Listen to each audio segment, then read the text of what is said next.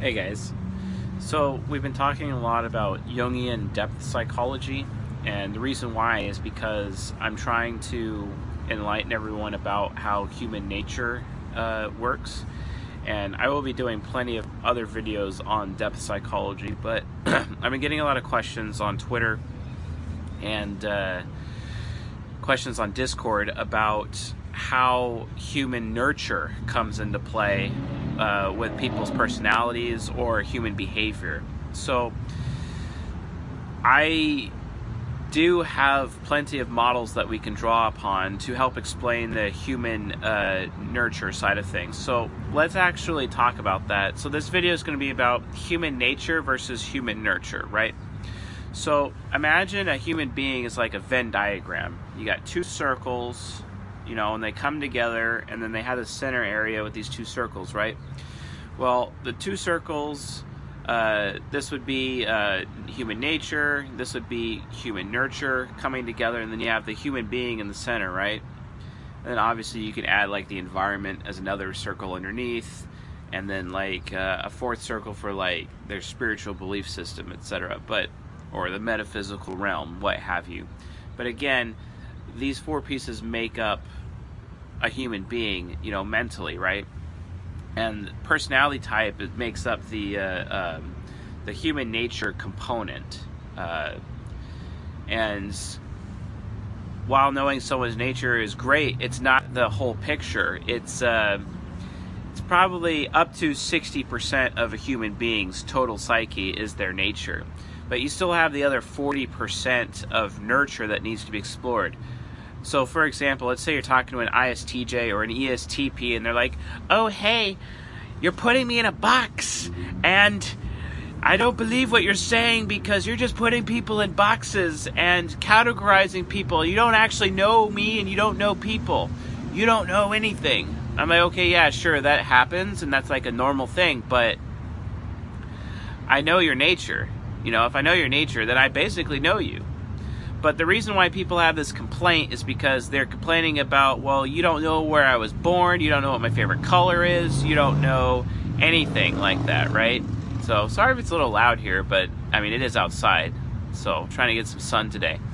Uh, why? Why is that relevant? It's relevant uh, because in order to really know somebody, you have to have the full package, right?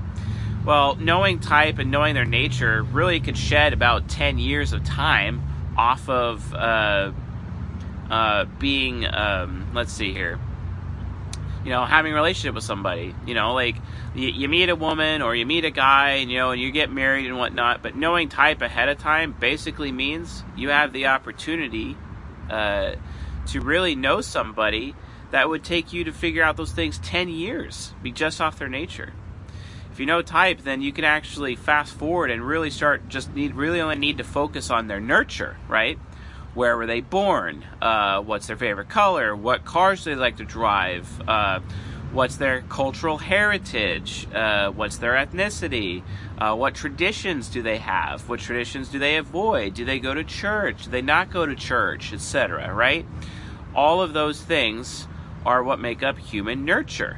Um, so and that's this side of the equation. Uh, the Big Five test really focuses a lot on nurture. That's why they have their little indices for things like narcissism, for example, which I'm sure I probably score like super high at.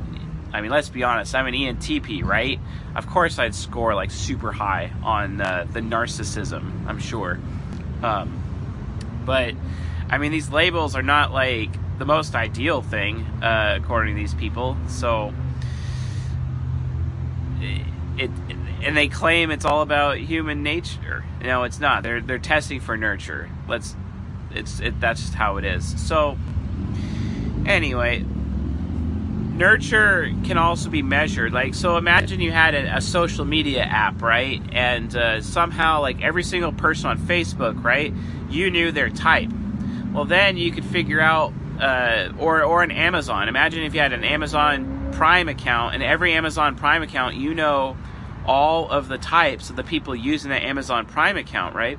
Thus, you can take that data and correlate it directly to their purchasing and their buying decisions, right?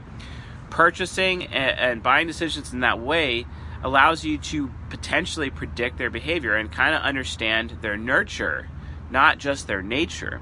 And you can also find out what preferences their nature has when it comes to their nurture, right? Just based off of their purchasing decisions. That'd be a really scary thing if that actually existed, if that technology went into place. If someone took depth psychology in this way and deployed it on a macro level, on a social media level, where every single person using the system would basically, you know what type they are, right? That, that'd be a problem. So, uh, kind of gets you kind of more concerned about, you know, privacy. You know what I mean? Uh, because then, you know, depth psychology is basically a form of telepathy on paper. You're literally reading people's minds by reading their nature. And you're able to start gathering data on their behavior to help build an understanding of their nurture. That's super risky. That's a very uh, uh, Orwellian future for the world, if you know what I mean. And quite frankly, it may be inevitable as technology develops. Who knows? So, anyway, this video is mostly just an introduction on the differences between human nature and human nurture when we're talking about psychology. Uh, I'm going to be expanding on human uh, nurture a lot on this channel, and I'm going to be doing playlists or series, as I call them, on uh, different components of human nurture. Uh, I'm going to be talking about attraction, uh, intimacy, um, uh, basic uh, human relationships, uh, the differences between love and respect. I'm also going to be talking about, let's see here, There's some other components. I've developed a theorem on human attraction and human intimacy uh, based on uh, governing dynamics according to John Nash, also known as game theory, for example. So we'll actually be utilizing game theory and depth psychology personality type um, typology to uh, help explain human nurture behaviors. We're going to be doing deep dives into that as well. That way, you know, as an aspiring social engineer, you have a wider view of the force, right? Uh, everyone's trying to be, uh, you know, focused on this or that, or say that this test is the entire answer. I mean, it's not, guys. It's really not. You know, if you're really going to be developing yourself as a social engineer or someone who can really interface or fit in to any social situation, uh, that even includes cold approach pickup. If you're trying to do like, uh, you know, pick up a woman, for example, or pick up a guy uh, in, in any situation on the street or in a bar or someone you've never met before, etc., but you're really interested in them, all of this will tie together and we're going to be exploring uh, the human nurture component alongside the human nature component. So this doesn't mean I'm going to be slowing down on my uh, personality type or depth psychology videos, but we're also going to be looking at how uh, relationships work at a mechanical level on the nurture side. We're going to be looking at uh, how manhood actually works, what's known as the mature masculinity or the uh, sacred masculinity. We're also be looking at uh, mature femininity and sacred femininity as it is extremely important to our culture, especially because people are so concerned about patriarchy or they're so concerned about feminism and all these different, uh, you know, super pro female, super pro male uh, uh, ways of living life that's destroying our culture at the seams, right?